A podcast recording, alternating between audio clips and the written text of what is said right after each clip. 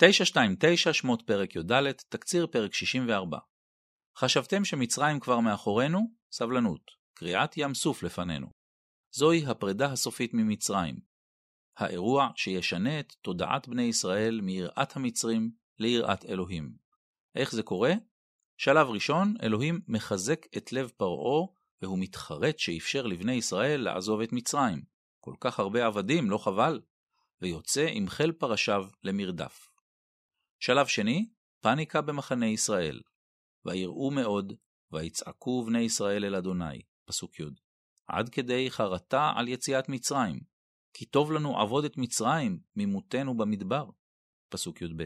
משה מרגיע. שלב שלישי, בקיעת ים סוף.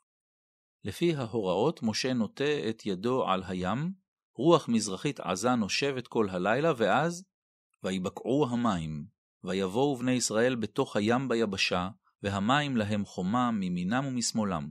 פסוקים כ"א עד כ"ב. שלב רביעי, המצרים רודפים אחרי ישראל אל תוך הים.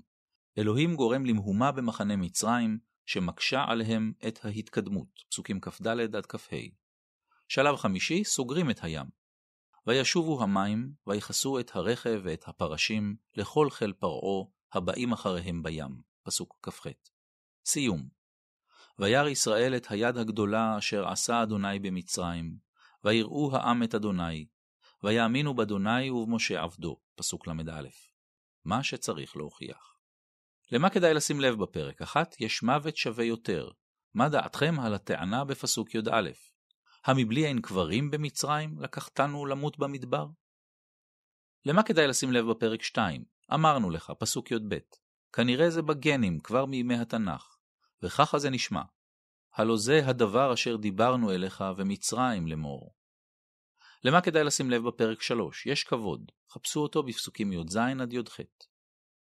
ולמה כדאי לשים לב בפרק 4? עזרים. על הישועה אחראי אלוהים, כמו שמבטיח משה. אדוני יילחם לכם, ואתם תחרישון. פסוק י"ד.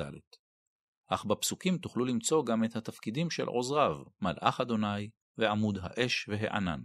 את התקציר כתבה מרים בלומנטל.